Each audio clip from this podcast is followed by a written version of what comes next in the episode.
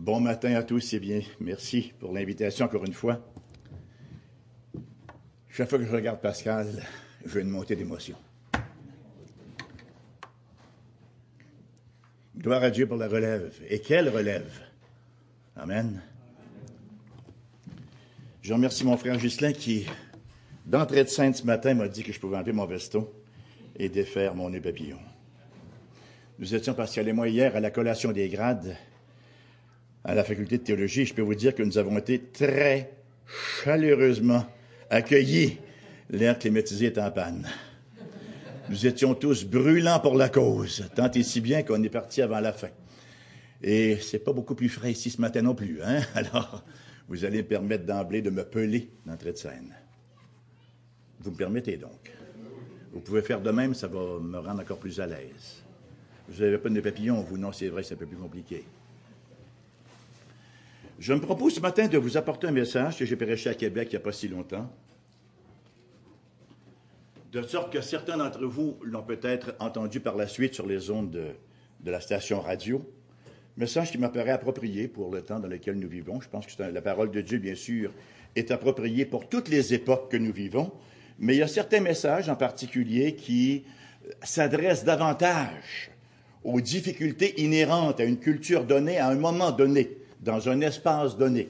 Alors, c'est ce qui m'a euh, amené à vouloir vous apporter ce message-là ce matin, donc, comme il est mentionné, comme il est écrit, qui est tiré du livre de Jonas, au chapitre 1, les versets 4 à 6.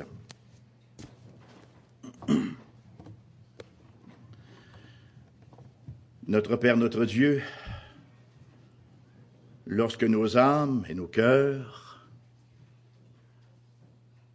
plongent ainsi sans résistance dans ta parole, nous te prions de nous mouvoir, de nous interpeller, de nous questionner. Nous te prions aussi d'élargir nos entrailles de miséricorde, afin de mieux aimer d'abord ta personne, ensuite le prochain. D'étendre également, Seigneur, nos bras afin de mieux saisir les promesses qui nous sont faites et qui sont effectivement à portée de foi. À ta plus grande gloire en Jésus-Christ. Amen.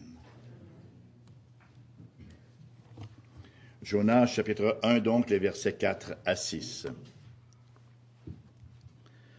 Mais l'Éternel, c'est un mot qui revient souvent, c'est un mot extrêmement important, hein? mais, hein, ça indique un contraste,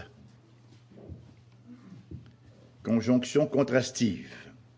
Mais l'Éternel fit souffler sur la mer un vent impétueux, et il s'éleva sur la mer une grande tempête. Le navire menaçait de faire naufrage. Les mariniers eurent peur. Ils implorèrent chacun leur Dieu, et ils jetèrent dans la mer les objets qui étaient sur le navire afin de le rendre plus léger. Jonas descendit au fond du navire, se coucha et s'endormit profondément.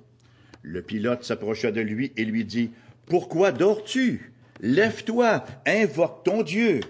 Peut-être voudra-t-il penser à nous et nous ne périrons pas. L'Église du Seigneur Jésus-Christ de toute époque est une institution qui est appelée à faire du funambulisme, n'est-ce pas? C'est une institution qui est toujours en tension. On marche toujours sur une corde raide. Comme disait mon défunt père, on est toujours en train de chercher notre ballon, d'être en équilibre. L'Église, tantôt, va verser dans une théologie, dans une académie complètement déconnectée, à laquelle le monde ne peut d'aucunement s'identifier et comprendre.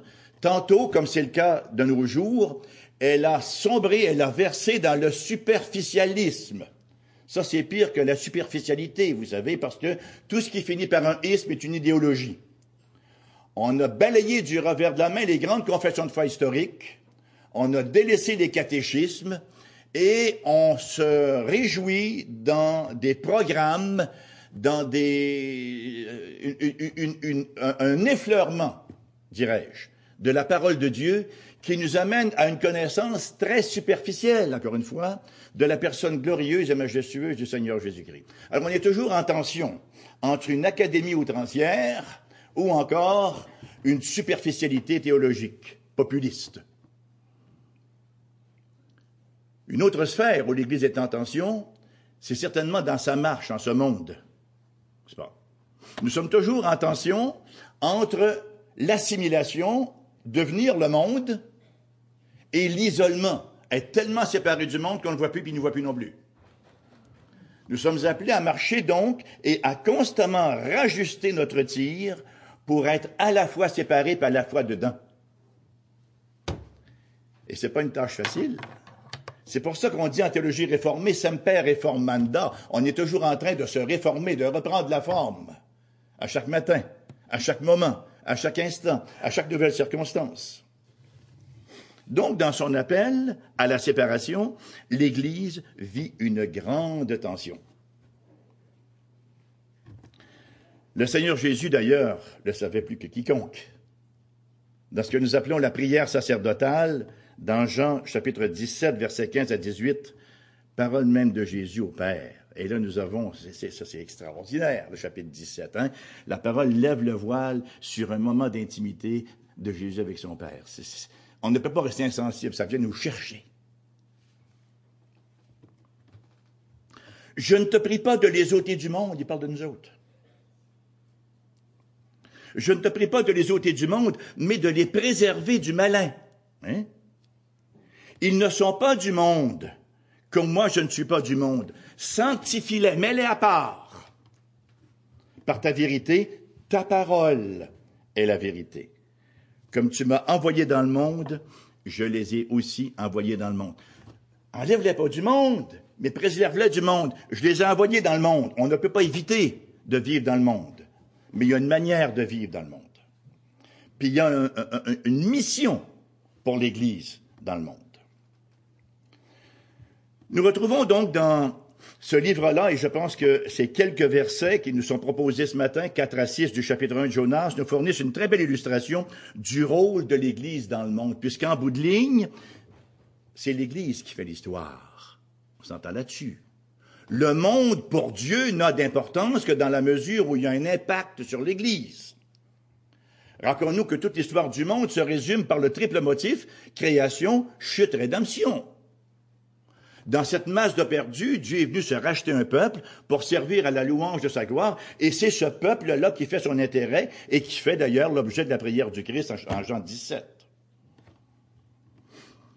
Nous retrouvons donc le prophète Jonas en fuite. On connaît l'histoire, hein? Dieu dit, lève-toi, va à Ninive et prêche. Non, ils n'aimaient pas les Ninivites, Jonas. Il voulait pas que les Ninivites se convertissent et que Dieu les converte, euh, et que Dieu leur pardonne, voyez. Il voulait que Dieu, effectivement, les fasse disparaître de la surface de la planète. Alors, il est donc en fuite. Et nous avons, passez-moi l'expression, Dieu qui court après. Puis il n'y a pas une misère à le rattraper. On le voit d'ailleurs au chapitre 1, ici, verset 4. Il nous est dit en effet, mais l'Éternel fit souffler sur la mer un vent impétueux. Mais c'est encore plus beau dans le grec, euh, dans, dans, dans l'hébreu parce que le verbe toul, qui veut dire littéralement, Dieu a pris une tempête et il l'a lancé à Jonas. Tiens-toi. C'est le même verbe d'ailleurs qui est utilisé au verset 15, et c'est le même verbe qu'on retrouve dans 1 Samuel lorsque Saül veut oxyre David et qu'il projette sa lance vers lui pour le clouer au mur. Belle image de la souveraineté divine. Dieu qui ouvre le cabinet, bon, qu'est-ce que je lui envoie à Jonas pour le ramener? Parce que Dieu laisse pas aller les siens. Hein? Dieu garde les siens. Il est le bon berger. Il y a une houlette, mais il y a un bâton aussi. Alors qu'est-ce que je lui amène pour le garder? Ah ben tiens, une tempête. Et il lance ça sur la mer pour amener son prophète. C'est bon de se rappeler dans les moments difficiles parfois, où nous sommes, parce que Dieu châtie ceux qu'il aime, il n'y a personne qui y échappe. C'est bon de se laisser rappeler cela, hein, que ça vient du Seigneur, qui châtie ses enfants comme un père aimant. Donc, nous avons ici cette action-là, Dieu qui envoie cette tempête. Mon message est très simple ce matin, en fait j'ai trois points. Le monde désespéré, l'Église endormie et l'Église exhortée. Alors vous savez tout. Premier point, le monde désespéré. verset 5, première partie. Les mariniers eurent peur. Ils implorèrent chacun leur Dieu. Nous retrouvons donc ces marins-là, et nous voyons que même dans la pensée païenne, il y a un reste de conscience qu'il existe finalement, somme toute, une puissance très supérieure à celle de l'humain. Tous les non convertis, même ceux qui le poussent dans les bretelles, se revendiquent d'être athées, savent très bien qu'il y a une puissance qui est plus grande. Hein. Euh, c'est, comment il s'appelle euh, Aidez-moi, là, je, je vieillis mal. Pascal. Euh, non, celui qui a écrit Dieu, Dieu ne croit pas aux athées. Blanchard, John Blanchard. Hein? Dieu ne croit pas aux athées. Enfin, c'est en anglais.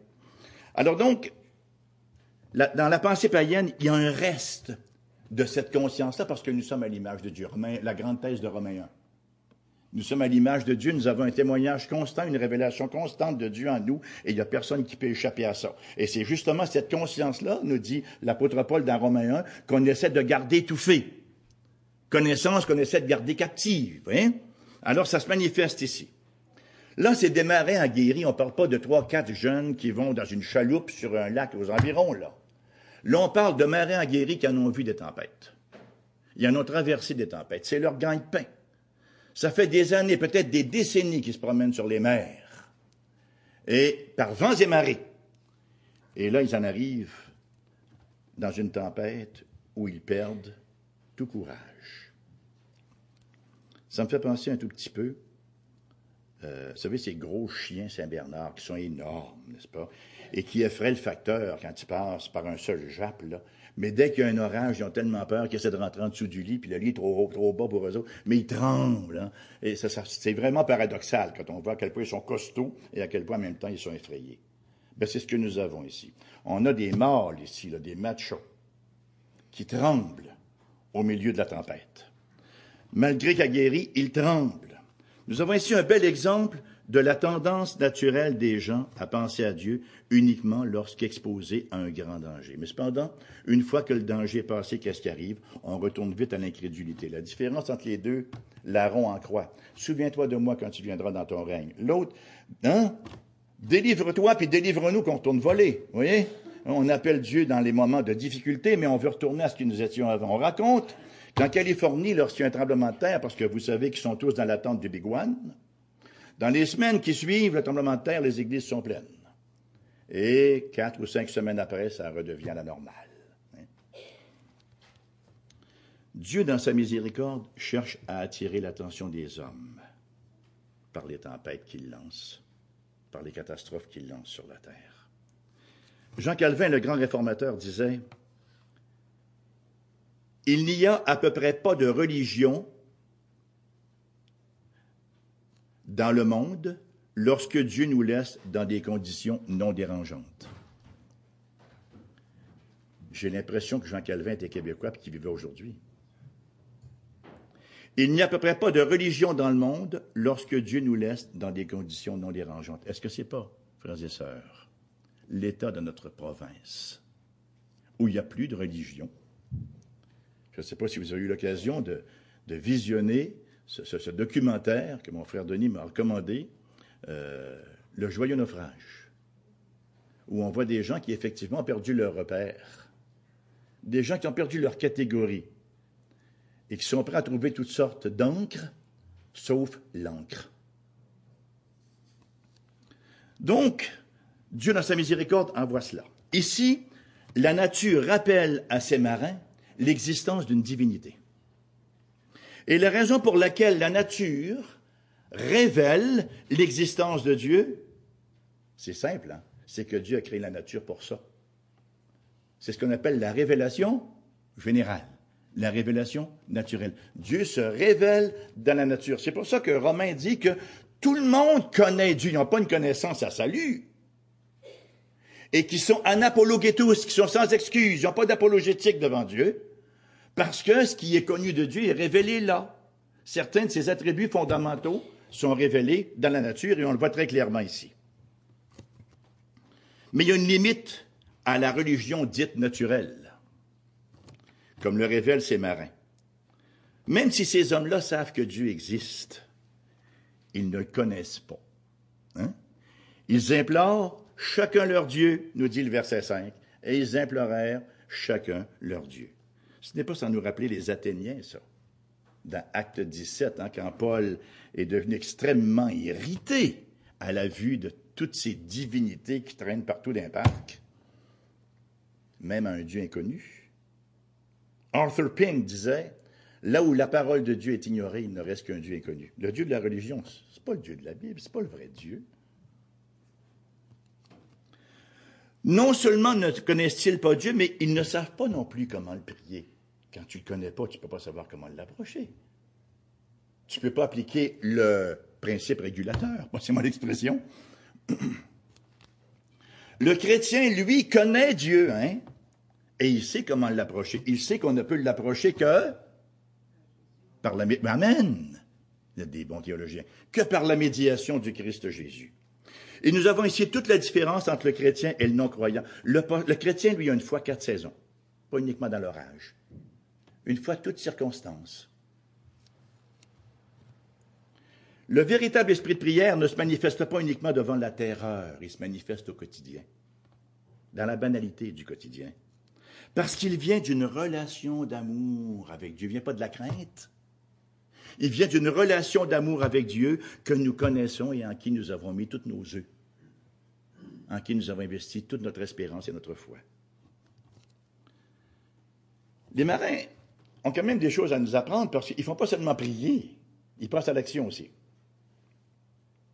Nos prières devraient toujours s'accompagner d'actions d'obéissance à ce qui nous est commandé. Et les marins ici, intéressant, hein, pense à l'action. Il nous est dit effectivement, ils jetèrent dans la mer les objets qui étaient sur le navire afin de le rendre plus léger. Wow! Tout ce qui était précieux pour eux. Il s'agissait vraisemblablement d'une cargaison importante. Hein? Et voilà qu'ils la balancent à la mer. Dans mon lac Saint-Jonathan, on dirait, il y a sac à l'eau, par-dessus bord. Non seulement leur possession, mais leur profit. Leur profit. Et ça, c'est révélateur de la relation entre notre vie et nos possessions. Tout le contenu de ce cargo-là représentait énormément de travail, d'investissement d'énergie, de temps, de sueur, de transpiration pour ces marins-là. Hein. Et il y avait tout fait cela dans l'espérance de richesse future. Lorsqu'on va arriver au port et qu'on va livrer la marchandise et qu'on va recevoir le chèque, tout est fait en fonction du chèque? Ben là, ça vient de prendre le bord. Le terme s'applique. Lorsque leur vie est en jeu, ces marins n'hésitent pas à s'en défaire afin d'augmenter leurs chances de survie. Parole du Christ, Luc chapitre 12, verset 15, La vie d'un homme ne dépend pas de ses biens. Serait-il dans l'abondance? Pourtant, frères et sœurs, si on s'examine, la plupart d'entre nous, en tout cas, moi, c'est ma confession quotidienne. Avec quelle frénésie accumulons-nous une surabondance matérielle? Sommes-nous à la recherche de plaisirs passagers de nouvelles guenilles qu'on va retrouver dans les dans quelques années? De meubles, de jouets, de toutes sortes de choses qu'on va retrouver dans les ventes de garage tôt ou tard. Et pendant ce temps, on déploie si peu d'efforts pour affermir nos âmes. Vous savez, l'agir de ces marins-là, effrayés, désespérés, révèle par ailleurs la superficialité de la pensée des gens face à leurs problèmes. En fait, ils ne peuvent pas mettre le doigt à bonne place. La cause de leur difficulté, est-ce que c'était le poids du cargo? Non. La cause fondamentale, j'entends. Pas en tout, pas en tout. Pas du tout. Le poids du cargo, n'était pas du tout, du tout la cause ultime de leur difficulté. C'était même pas la violence de la tempête qui représentait leur difficulté première. Les gens pensent toujours en termes de circonstances. J'ai un problème, il faut que je change la circonstance. Mais qu'est-ce qu'il y a derrière la circonstance? Et c'est comme ça qu'on trouve une solution immédiate, plutôt que d'aller voir pour la vraie solution. Le problème avec son navire qui se dirigeait vers Tarsis, C'est simple, hein? Le texte le dit très clair. C'est le péché sous le pont, dans le fond de la cale. C'est ça le problème. Pourquoi est-ce qu'il était aux prises avec une tempête? Parce qu'il était pogné avec un péché dans le fond de la cale, qui dormait en plus. Et c'est comme ça dans le monde aussi. Les problèmes du monde, n'est-ce pas? Qui viennent de la culpabilité, qui viennent de la misère engendrée par le péché. Et comme les marins dans cette tempête, l'homme naturel cherche l'aide de Dieu pour enlever le danger, mais ne pense aucunement enlever le péché. De sorte que la tempête continue à faire rage en raison du péché qui règne encore dans la cale du cœur. Voilà pour le monde désespéré. Mon deuxième point, l'Église endormie. C'était précisément pour proclamer cette connaissance, la connaissance de Dieu, la connaissance du vrai Dieu, que Dieu avait envoyé Jonas prêcher à Ninive. Et parmi tout ce beau monde sur le navire, seul Jonas pouvait dire aux marins ce qu'ils avaient besoin de savoir. Jonas campait en quelque sorte un ministère, un rôle d'aumônier. Il aurait dû être sur le pont, là. Hein? Il était dans la cale. Le problème, c'est qu'alors que les païens désespérés prient, vous savez ce que fait Jonas? Il ronronne pas, il ronfle. Il dort dans le fond de la cale. Verset 5c, Jonas descendit au fond du navire, se coucha et s'endormit profondément. Quand on lit ce texte-là, on dit, on, essaie de peser nos paroles pour ne pas, être dans, sombrer dans des mesures, on dit, comment, comment, comment est-ce qu'on peut s'endormir dans une circonstance comme ça? C'est vrai, hein? Puis après ça, on se regarde nous-mêmes et on dit, ouais, c'est vrai que l'homme pécheur a cette capacité d'aller aussi profond dans l'absurdité. Probablement que la pression et l'anxiété, en raison de sa fuite, l'ont littéralement épuisé. Vous savez, c'est beaucoup plus épuisant de fuir Dieu que de le servir. Quoi qu'il en soit, ça nous en dit beaucoup sur son état spirituel. Jonas croyait avoir échappé à la présence de Dieu. Libéré de cette mission qui était tellement un fardeau pour moi, je voulais tellement pas la là, il pensait qu'il avait réussi à déjouer l'Éternel, n'est-ce pas? Et il ignorait dans cela le danger qui s'approchait. Il se croyait en sécurité au cœur même d'un grand danger. Il se sentait en paix, hein, en tout la paix. Quel mot galvaudé, c'est comme l'amour, ça. Attention à la paix intérieure qui ne vient pas de l'obéissance à la parole de Dieu. On entend ça souvent dans nos milieux. Hein? Alors, j'ai un paix là-dessus. Hein, on, fait une exhortation à quelqu'un. Ah, je suis en paix là-dessus. C'est correct d'être en paix, là, mais il faut savoir sur quoi repose notre paix. Ce n'est pas une panacée, le sentiment de paix, parce qu'on ne marche pas par les sentiments, mais par la foi en la parole de Dieu, oui. Akab jubilait en prenant possession de la vigne de Naboth. On sait que c'est sa tendre et douce épouse qui lui avait acquis, et on sait à quel prix. Jusqu'à ce qu'il rencontre le prophète Élie, vous vous souvenez? Saül était très confiant en offrant le sacrifice avant le combat, jusqu'à ce qu'il rencontre Samuel. Hérode filait le parfait bonheur avec la femme de son frère. Oh, les tourtereaux qui recoulaient. Jusqu'à ce qu'il rencontre Jean-Baptiste. Le roucoulement s'y tue. Le fils prodigue s'en promettait avec l'héritage paternel, jusqu'à ce qu'il se retrouve en communion avec les pourceaux. Attention à la paix. Combien de ceux qui professent la foi s'inscrivent dans cette catégorie? Ils se croient en sécurité, même dans leur rébellion ou leur négligence de Dieu. La vie est belle, les affaires semblent bien aller, mais pendant ce temps-là, il y a une tempête qui s'approche rapidement. Vous savez que nous, chrétiens, et particulièrement nous qui sommes les tenants des doctrines de la grâce, nous pouvons être les gens les plus présomptueux qui soient à cet égard. Parce que nous connaissons la bonté de Dieu. C'est mon mot favori dans toute la Bible, la bonté. Et vous savez probablement quel mot, c'est le mot chesed, qui, est traduit, traduit par unfailing love, l'amour de Dieu qui ne peut pas manquer son coup. Dieu est bon.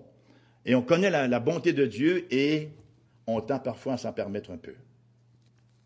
Même si nous continuons à nourrir certains petits péchés, ce qu'on appelle des pétines, hein, des péchés domestiques, ou à négliger nos devoirs spirituels essentiels, on se dit, bon, on reste content parce que Dieu va me pardonner de toute manière. C'est vrai que Dieu pardonne. Mais gare à cette fausse paix, parce que si Dieu pardonne, il est aussi un Père qui châtie. Dieu nous a rachetés pour que nous servions à la louange de sa gloire. Dieu nous a régénérés en vue de la sainteté et il ne permettra pas que ça n'arrive pas.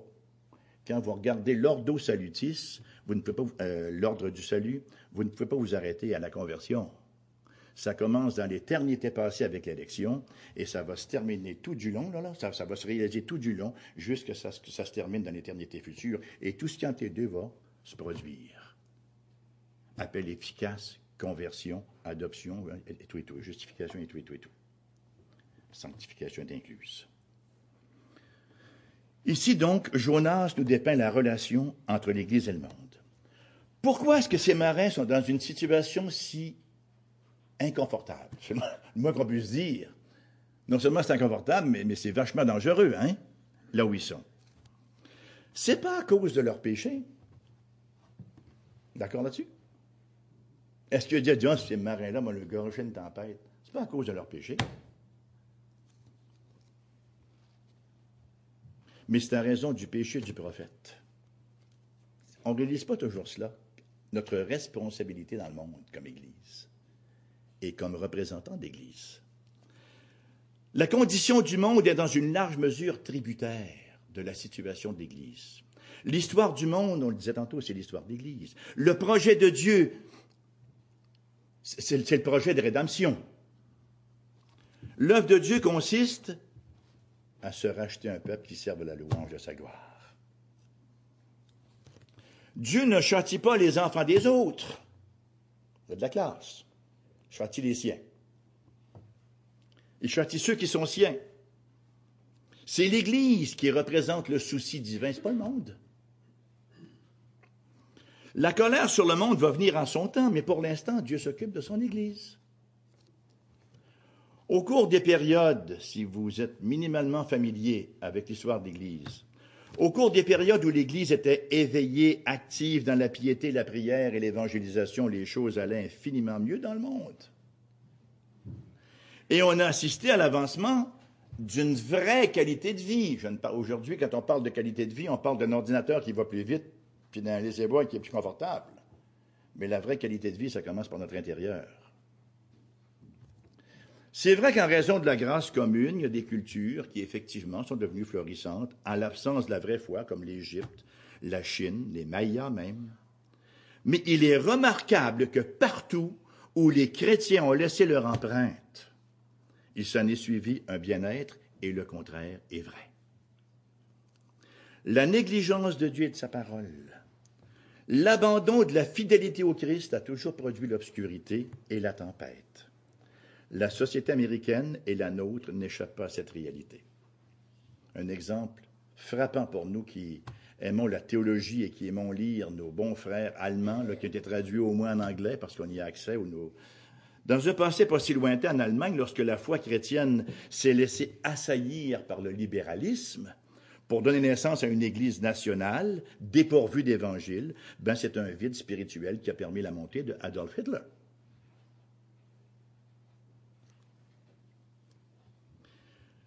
Comme dans le cas de la fuite de Jonas, tout cela a commencé par le rejet de la parole de Dieu. Et comme Jonas, dans ce navire qui se dirigeait vers Tarsis, les doctrines essentielles se sont progressivement émondées, éclipsées. Et on a commencé à chercher refuge dans la science, dans la tendance du jour, dans les vagues de la culture ambiante, dans les dix heures de bonne aventure et autres charlatans du genre, plutôt que de s'installer solidement sur le rocher des siècles et des âges. Et vous savez que ça s'applique au niveau individuel. Notre péché ne fait pas que nous affecter nous, mais il affecte également les autres. Cette tempête que Dieu a envoyée sur la Méditerranée, ce n'était pas une tempête de 10 mètres carrés, de sorte que le reste de la mer était calme. La mer tout entière s'est mise en furie et toutes les embarcations dessus y ont goûté. Notre péché affecte aussi les autres embarcations. Et il faut vraiment réfléchir à cela.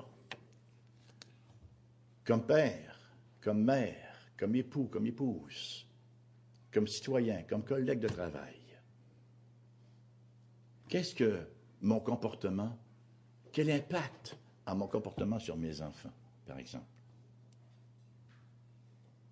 Ou il est bon parfois aussi de faire des remises en question. Il y a des gens qui sont absolument incapables d'aucune remise en question, de quelque sorte que ce puisse être. On est tous comme cela de nature.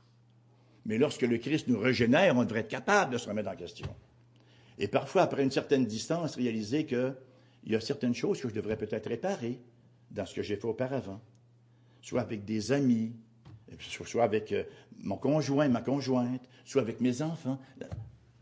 Parce que notre péché ne fait pas que nous affecter nous, mais il affecte également notre entourage. Il affecte mon Église.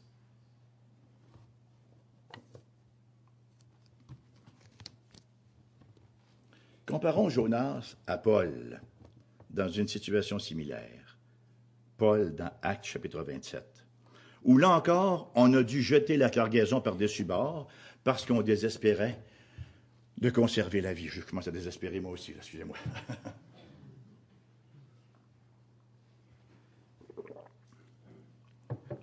Là où Jonas a négligé sa responsabilité fondamentale de prière et de prédication, Paul, lui, l'a vraiment bien assumé. Il n'est pas allé se coucher dans la gale. L'apôtre s'est présenté sur le pont, il a encouragé les marins, il a encouragé les soldats, il les a exhortés. Il les a invités à prendre de la nourriture, il a rendu grâce à Dieu et il a proclamé la révélation de Dieu. Et malgré la perte du navire, tout l'équipage et les passagers ont atteint la rive sains et saufs.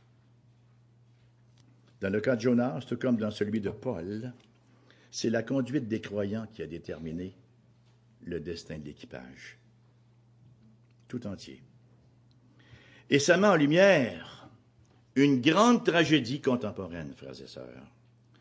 Comme Jonas sur ce navire, l'Église évangélique d'aujourd'hui est en grande partie endormie. Et nous en voyons les signes. Négligence de la prière, manque d'intérêt pour la théologie au profit d'une prédication behavioriste, on prêche un comportement.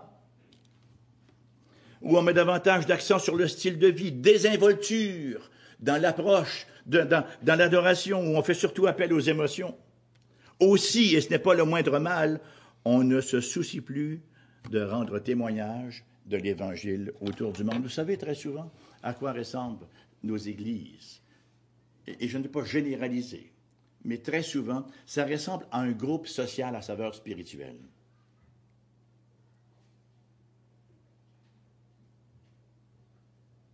Et je pense que le meilleur exemple que j'aurais pour la décrire, c'est Je t'aime de l'amour de Jésus. Deuxième strophe. Toi aussi, tu m'aimes de l'amour de Jésus.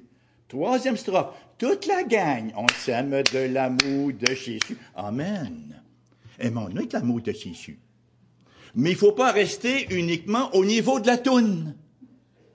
L'apôtre Jean nous dit, Bien-aimés, petits enfants, n'aimez pas en parole et avec la langue seulement, mais en action. Il faut que ça atterrisse à terre. Quel, quel impact? Vous savez, je vous fais une confession ce matin. Il n'y a personne qui nous écoute, là? Moi, j'ai ça ici parce qu'on était à TV. Hein? On est moins libre. Moi, j'aime ça être en famille. Mais en tout cas, c'est autre chose. Je vous pardonne. Je vais vous dire pourquoi j'ai décidé, alors que je vais avoir bientôt 68 ans, et que j'avais dit plus jamais je serai pasteur, puis plus jamais je ferai d'implantation. Mon temps est fait. Pourquoi j'ai décidé de m'embarquer dans une implantation à Montréal?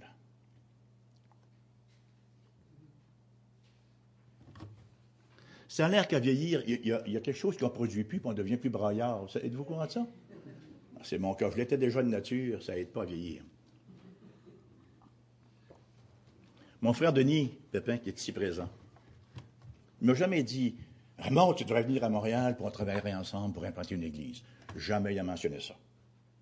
Chaque fois qu'on se parlait, tu sais, ça fait neuf ans que je suis revenu à l'Évangile. J'ai visité quelques églises, je travaille dans le monde et tout ce que je vois, c'est de la misère. De la misère. Il m'a communiqué sa compassion. Oui, on s'aime de l'amour, c'est sûr, mais il faut aimer aussi les autres à l'extérieur de l'amour de Jésus. Il y a un monde à l'extérieur de marins désespérés qui ont complètement perdu leur repère, leur catégorie. Et c'est l'Église, dans son rôle de prophète, qui a le message pour ces naufragés-là. C'est à nous d'y aller. Il y a un missionnaire qui disait, ne vous empêchez pas de faire quelque chose parce que vous ne pouvez pas tout faire. Des fois, on dit, eh, la tâche est tellement grande, qui suis-je? Non. On ne peut pas s'empêcher de faire quelque chose parce qu'on ne peut pas tout faire.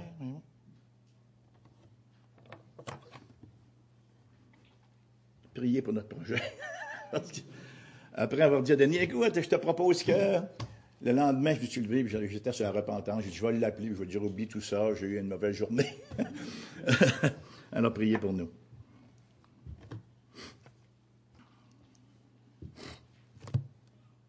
Le commentateur Richard Phillips résume le sommeil en quatre observations intéressantes.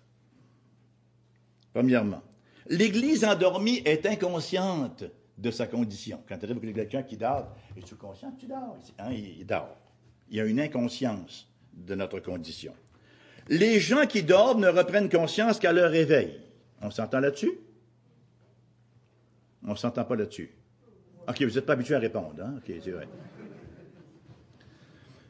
Dans leur rêve, ceux qui dorment font des choses qui n'arriveraient jamais dans la vraie vie. On dit parfois, la nuit dernière, j'ai fait le rêve le plus bizarre qu'il puisse s'imaginer.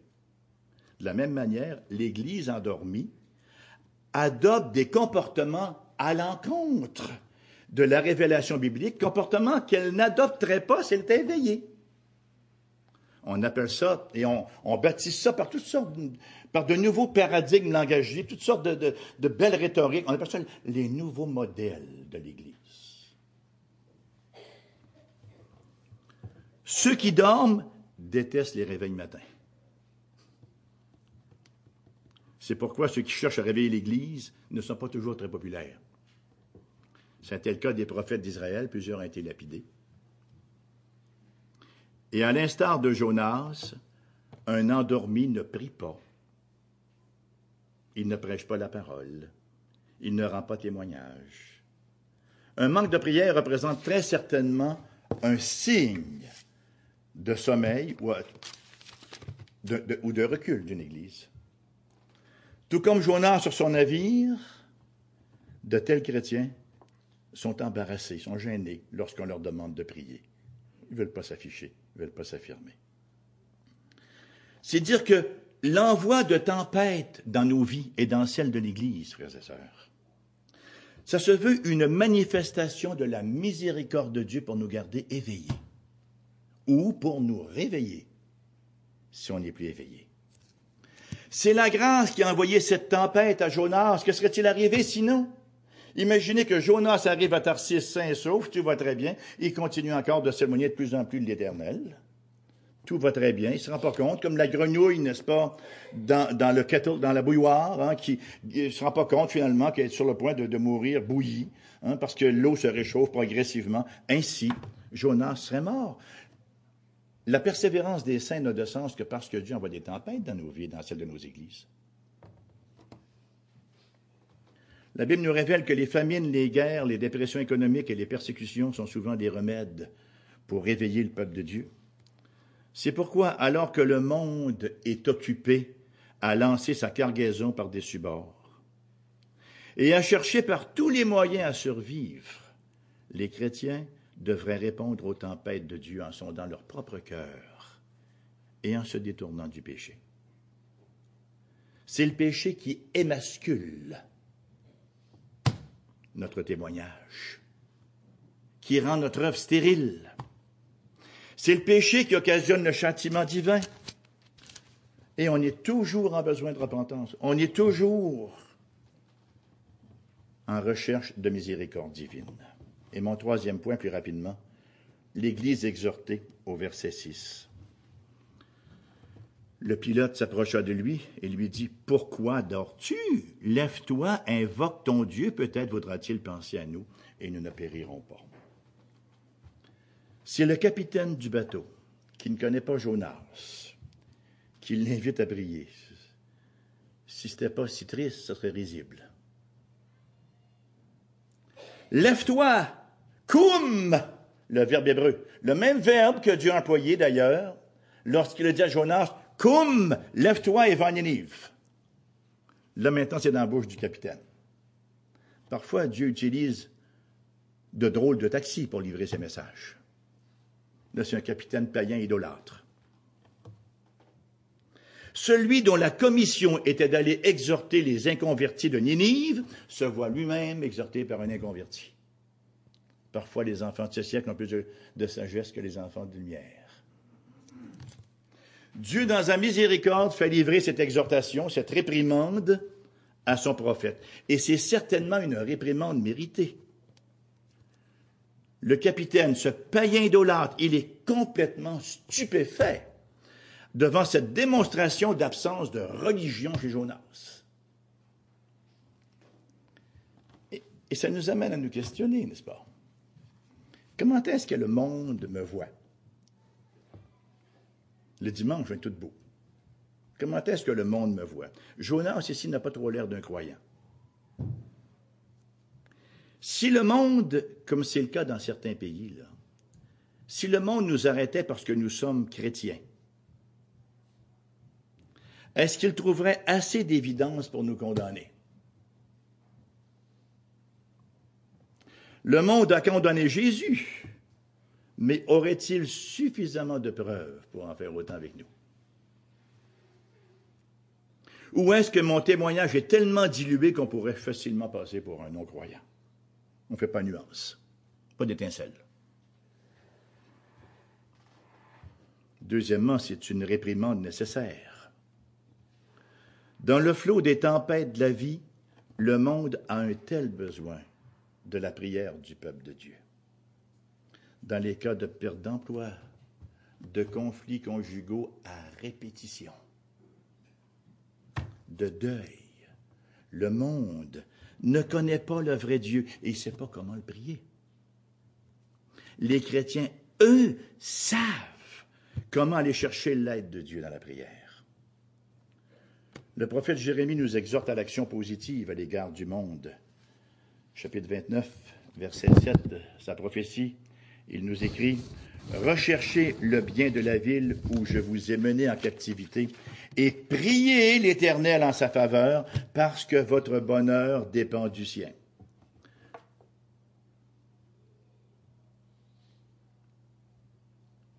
Lorsque les lecteurs de Jérémie ont reçu ce courriel-là, passez-moi l'expression, Leur code postal est en plein milieu de la cité de Satan. Il n'était pas à Jérusalem, il était à Babylone. Recherchez le bien de la ville. Brillez au sein de cette ville. Vous me connaissez, vous. Dans la grâce commune, vous savez, le monde est capable de bien des accomplissements. Pour acquérir des richesses, il peut se donner un style de vie agréable, confortable. Il peut résoudre certains problèmes économiques, il peut faire des plans, nul doute. Mais le monde ne connaît pas Dieu. Le monde ne sait pas où se trouve le salut. Le monde ignore les voies de Dieu. Et quelle tragédie!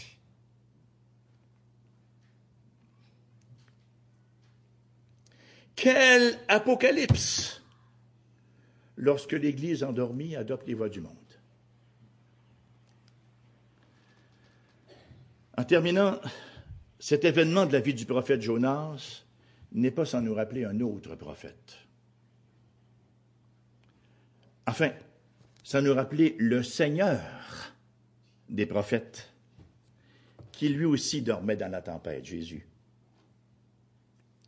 Non pas un sommeil rebelle, mais un sommeil paisible, conscient de sa puissance souveraine.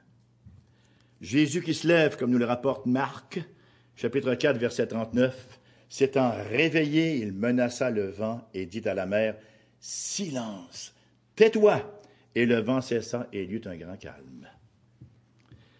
Jésus pouvait et peut faire ce que Jonas ou qui que ce soit d'autre ne pouvait ou ne peut. Le péché de Jonas a été la cause de la tempête. De la même manière, nos péchés attirent la colère de Dieu.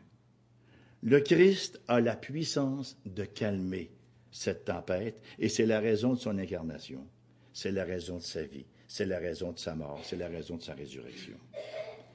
Si nous sommes au bénéfice de l'œuvre du Christ, nous savons, nous, ce que les marins ignoraient. N'allons pas nous endormir au fond de la cale, mais proclamons la connaissance de Dieu par le Christ Jésus. Permettez-moi de terminer par cette citation tirée du livre de l'épître de Paul, dite aux Éphésiens, chapitre 5, versets 8, 10 et 14. Autrefois, vous étiez ténèbres, et maintenant, vous êtes lumière dans le Seigneur. Marchez comme des enfants de lumière. Examinez ce qui est agréable au Seigneur. C'est pour cela qu'il est dit, réveille-toi toi qui dors, relève-toi d'entre les morts, et Christ t'éclairera. Amen.